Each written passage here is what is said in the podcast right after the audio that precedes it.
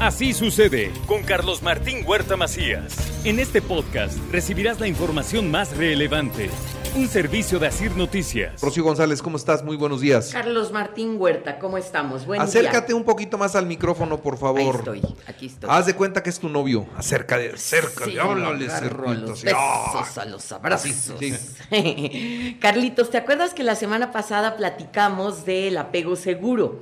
Esto que decíamos que se forma de los 0 a los 10 años en el que hay una relación o un vínculo muy muy fuerte del bebé desde que nace hasta los 10 años, pero lo principal fue a los 2 años.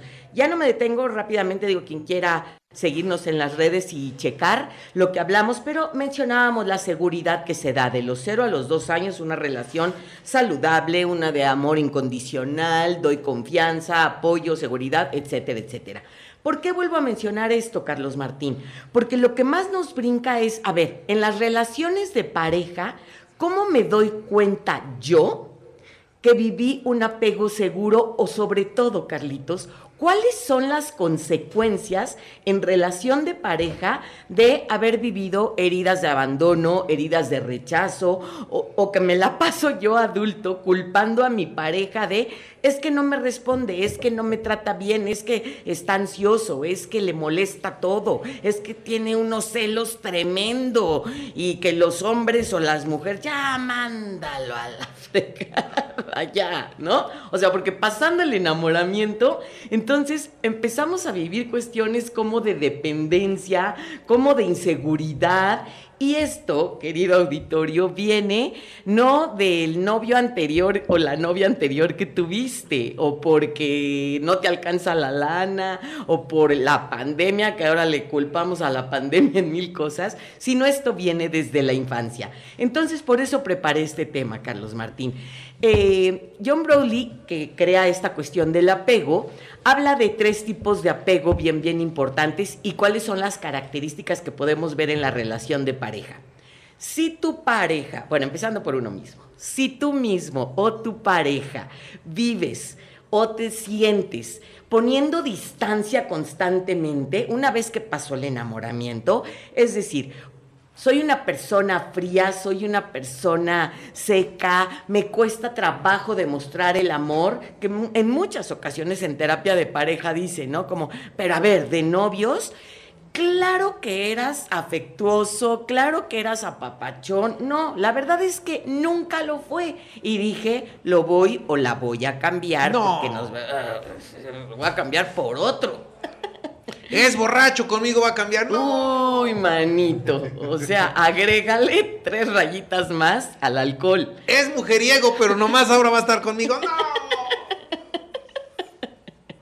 Exactamente. Aunque les bese la cruz. Exactamente. Entonces, si tú o tu pareja no saben expresar emociones, si tienes dificultad para establecer vínculos, si te sientes totalmente autónomo, estás viviendo el apego evitativo. Seamos claros, ¿qué es vivir totalmente el ser autónomo?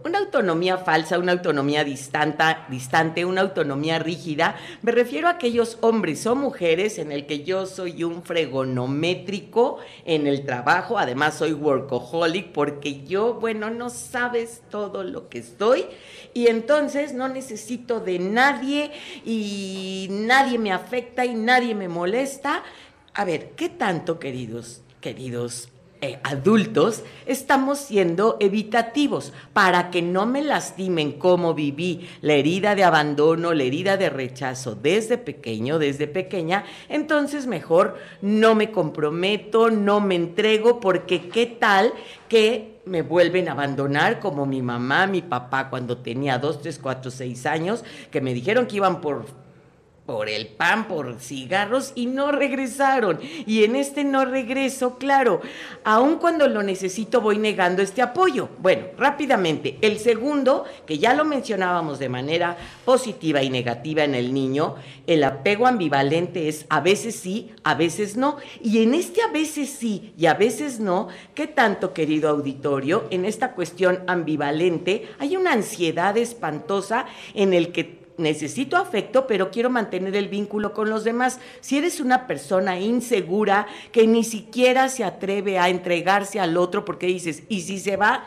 ¿Y si me deja? Mejor no me enamoro. Y como hay frases que hemos comentado tú y yo mil veces, ya la mujer, ni todo el amor, ni todo el dinero, etcétera, etcétera. Sí, eso sí, Mis, sí. relacio- mis relaciones con los demás acaban siendo muy, muy intensas. Y el último, que es muy doloroso, el apego desorganizado. Si viví abuso sexual, carencia, maltrato, entonces mis relaciones voy a creer que estar con un narcisista, con una narcisista, con alguien que me agrede, que me lastima, es porque pues es como para lo que me alcanza y entonces me estoy autodañando constantemente. Por favor, querido auditorio, si alguno de ustedes se identificó con uno de estos tres apegos, evitativo, eh, ambivalente o ansioso y el desorganizado, por favor, hazte responsable de lo que estás viviendo y a chambear.